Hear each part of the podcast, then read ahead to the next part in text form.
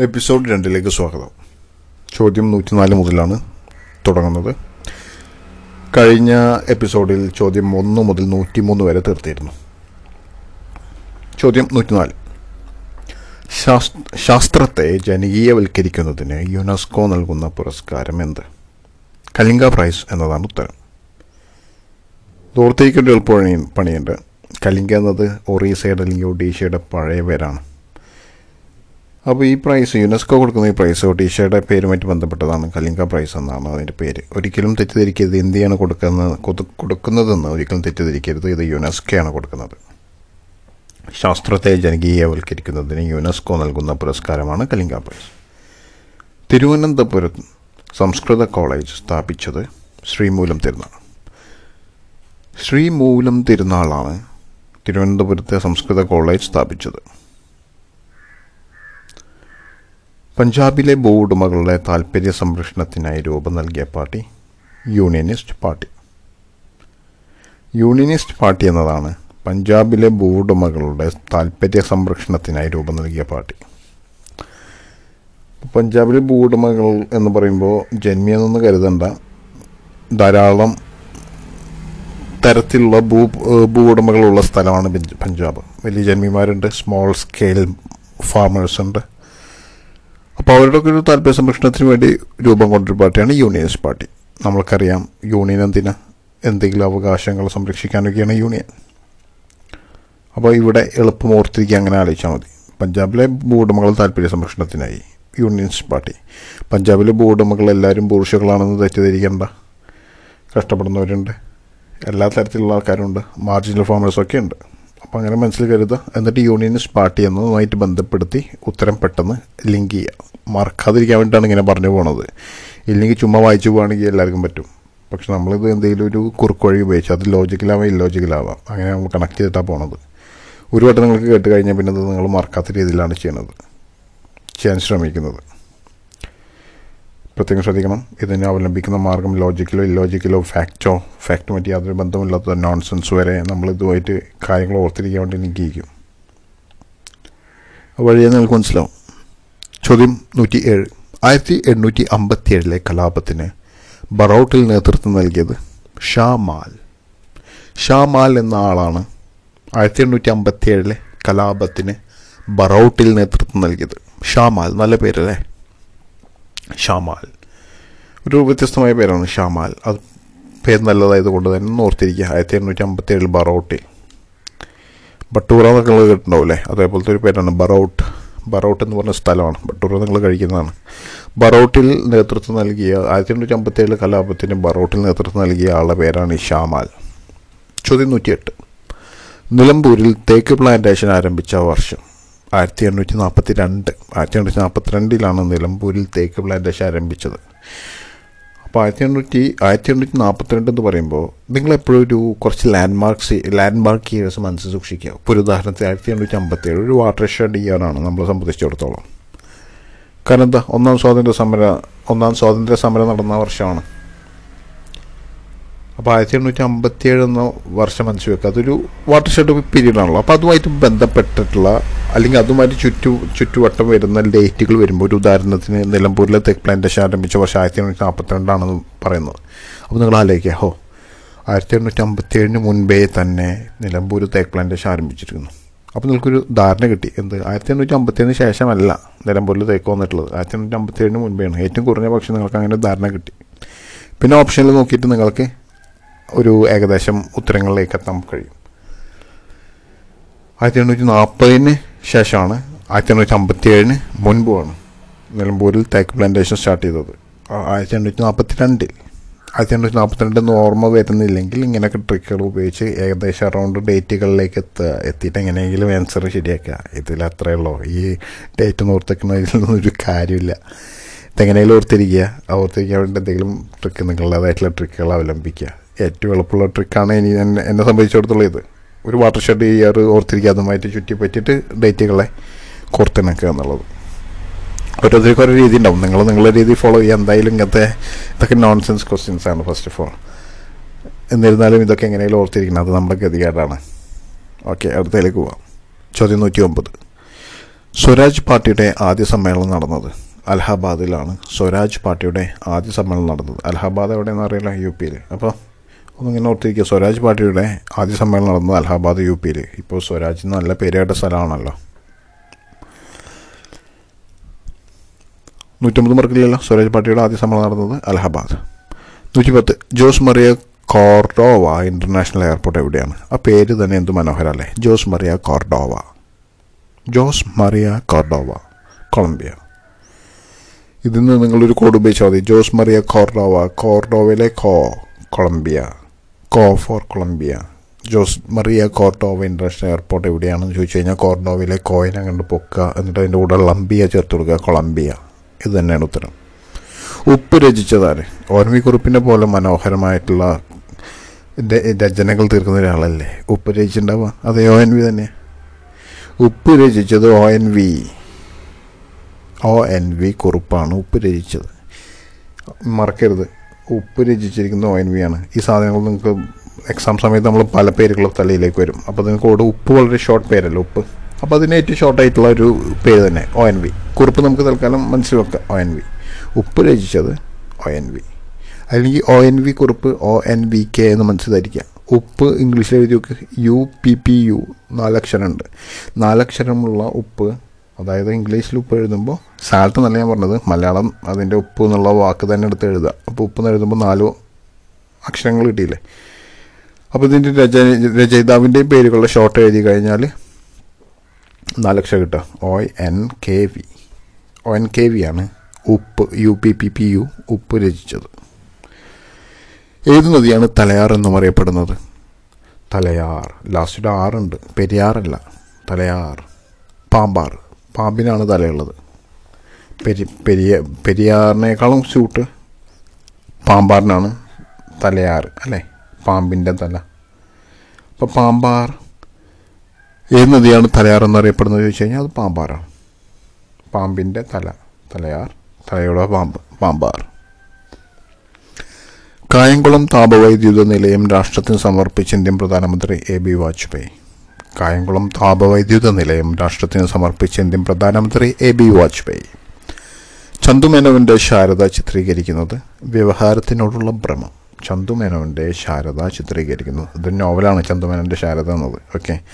ചന്തുമേനോവിന്റെ ശാരദ ചിത്രീകരിക്കുന്നത് വ്യവഹാരത്തിനോടുള്ള ഭ്രമമാണ്. പലഹാരത്തിനോടുള്ള ഭ്രമമല്ല.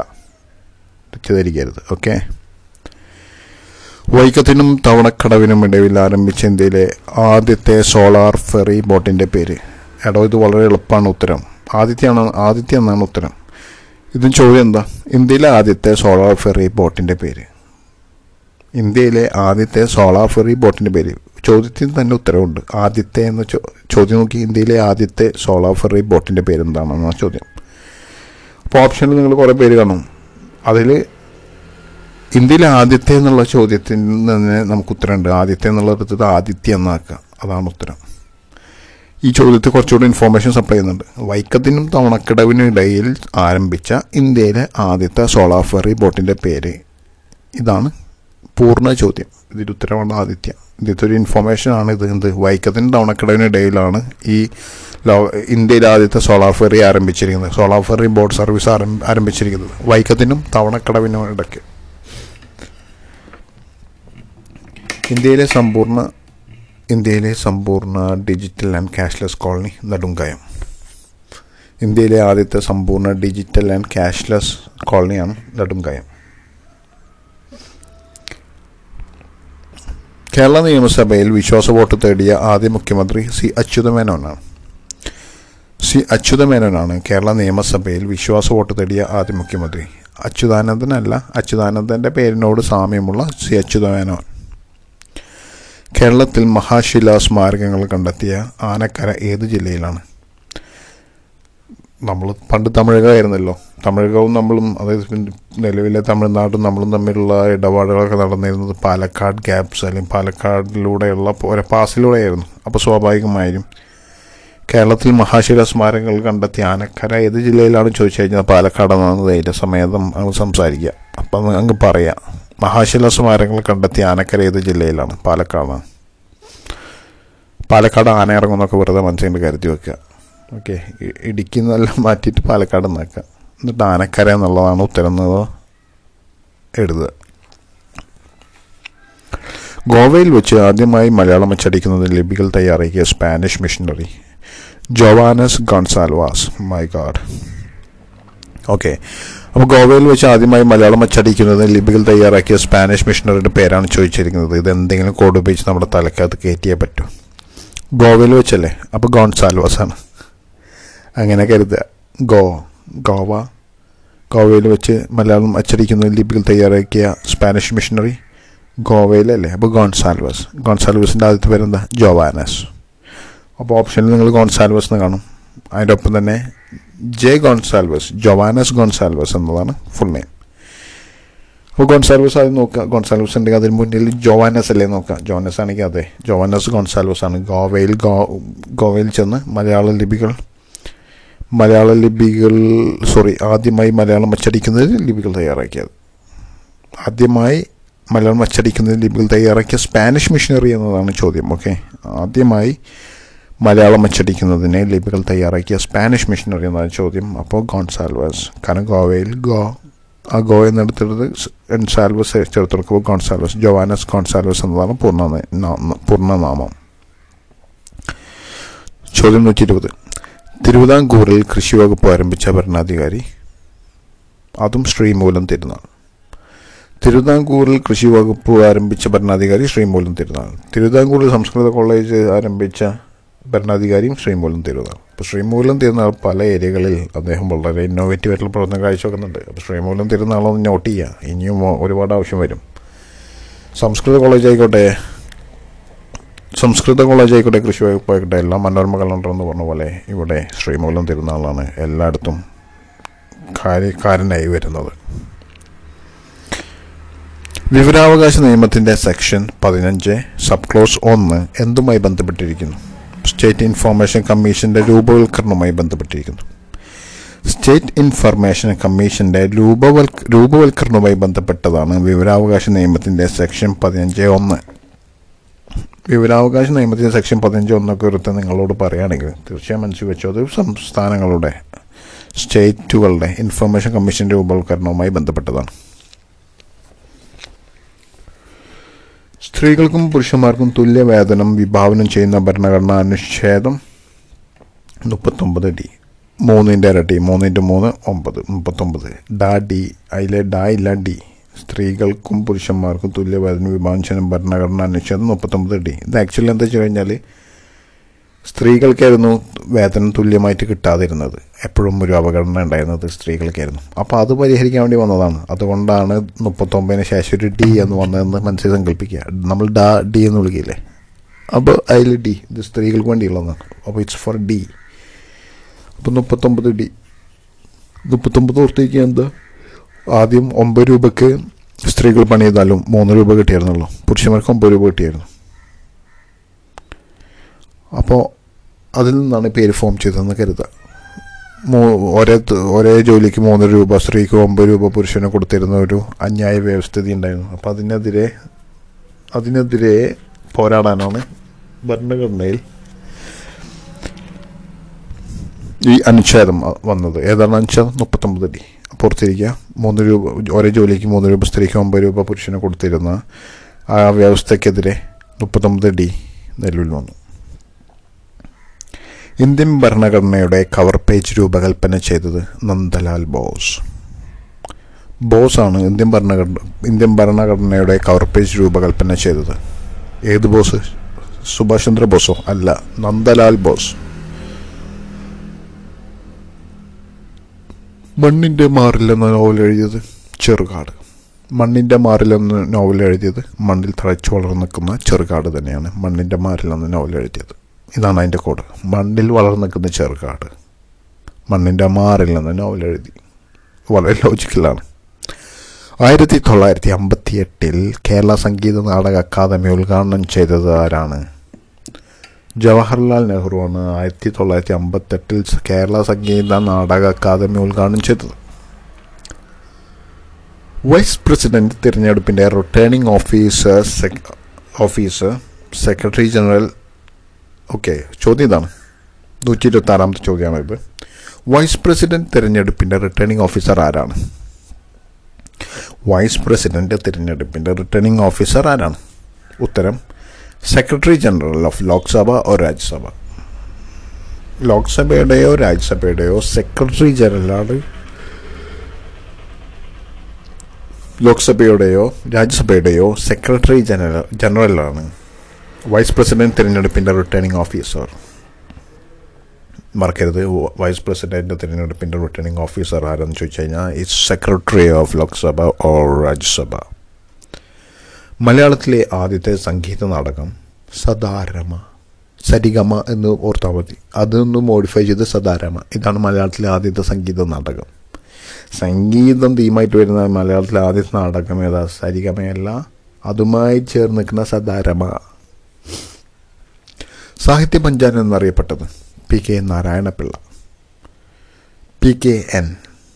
Sahitya Panchanan എന്നറിയപ്പെട്ടത് P K Narayana Pillai. ഇതൊരു ഇമ്പോർട്ടന്റ് ക്വസ്റ്റ്യനാണ് സാഹിത്യ പഞ്ചാനൻ എന്നറിയപ്പെട്ടത് പി കെ നാരായണപിള്ള. ചോദ്യം നൂറ്റി ഇരുപത്തി ഒമ്പത് സുപ്രീം കോടതി പ്രഖ്യാപിക്കുന്ന നിയമങ്ങൾ. ഇന്ത്യയിലെ ഭൂപരിധിയിലുള്ള എല്ലാ കോടതികൾക്കും ബാധകമായിരിക്കും എന്ന് വ്യവസ്ഥ ചെയ്യുന്ന ഭരണഘടനാ അനുച്ഛേദം നൂറ്റി നാൽപ്പത്തി ഒന്ന് ഭരണഘടന ഭരണഘട ഭരണഘടനാ അനുച്ഛേദം നൂറ്റി നാൽപ്പത്തൊന്ന് പ്രകാരം. ശ്രദ്ധിക്കുക. ഭരണഘടനാ അനുച്ഛേദം നൂറ്റി നാൽപ്പത്തൊന്ന് പ്രകാരം സുപ്രീം കോടതി പ്രഖ്യാപിക്കുന്ന നിയമങ്ങൾ ഇന്ത്യയിലെ ഭൂപരിധിയിലുള്ള എല്ലാ കോടതികൾക്കും ബാധകമായിരിക്കും. നൂറ്റി നാൽപ്പത്തൊന്ന് ശ്രദ്ധിക്കുക. നല്ല അനുച്ഛേദമാണ്. സുപ്രീം കോർട്ടിന്റെ പവറിന്റെ എക്സ്പ്രഷനാണ് ഈ അനുച്ഛേദം. അതുകൊണ്ട് തന്നെ it's very important one four one supreme court power ചോദ്യം നൂറ്റി മുപ്പത് സംസ്ഥാനത്തെ തദ്ദേശ സ്വയംഭരണ സ്ഥാപനങ്ങൾ ഇ ഗവേണൻസ് പദ്ധതി നടപ്പിലാക്കുന്ന സ്ഥാപനം.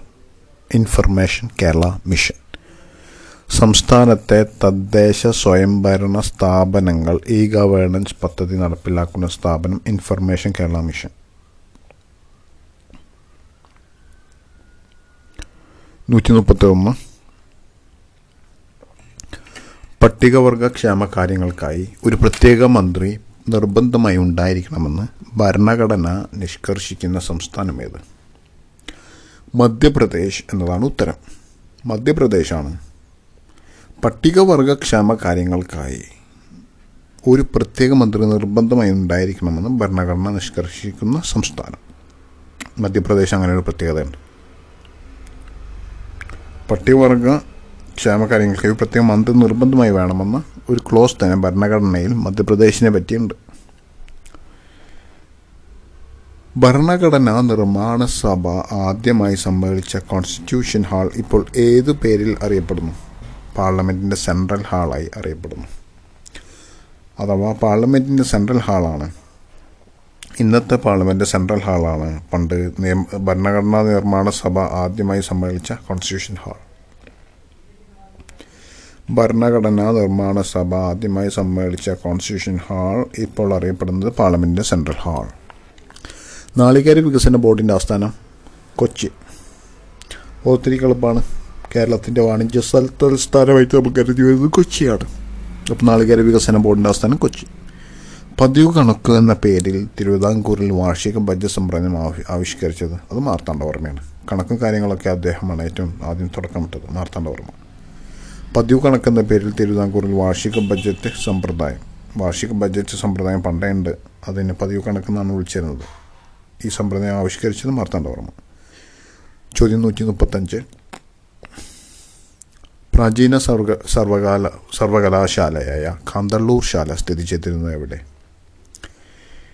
നമ്മൾ പ്രാചീന സർവകലാശാലകളെ കുറിച്ച് പറയുമ്പോൾ തക്ഷശില നളന്ത ഇതൊക്കെയാണ് പലരും ഓർത്തിരിക്കുക. പക്ഷെ അതല്ല കേരളത്തിൽ കേരളത്തിലൊരു പ്രാചീന സർവകലാശാല ഉണ്ടായിരുന്നു. കാന്തള്ളൂർ ശാല എന്നായിരുന്നു അതിനെ പറഞ്ഞിരുന്നത്. അത് സ്ഥിതി ചെയ്തിരുന്നത് തിരുവനന്തപുരത്താണ്. കാന്തള്ളൂർ ശാല പ്രാചീന സർവകലാശാലയായ കാന്തള്ളൂർ ശാല സ്ഥിതി ചെയ്തിരുന്നത് തിരുവനന്തപുരത്താണ്. എറണാകുളം ജില്ല രൂപം കൊണ്ട തീയതി ആയിരത്തി തൊള്ളായിരത്തി അമ്പത്തി എട്ട് ഏപ്രിൽ ഒന്നിനാണ് എറണാകുളം ജില്ല രൂപം കൊണ്ട് ആയിരത്തി തൊള്ളായിരത്തി അമ്പത്തി എട്ടിലാണ് ഏപ്രിൽ ഒന്നിനാണ് ഏപ്രിൽ ഫൂൾ ഫൂളിന്റെ അന്നാണ് എറണാകുളം ജില്ല ഫോം ചെയ്തത്. C W R D M സ്ഥാപിതമായ വർഷം ആയിരത്തി തൊള്ളായിരത്തി എഴുപത്തെട്ട് C W R D M സ്ഥാപിതമായ വർഷം ആയിരത്തി തൊള്ളായിരത്തി എഴുപത്തെട്ട്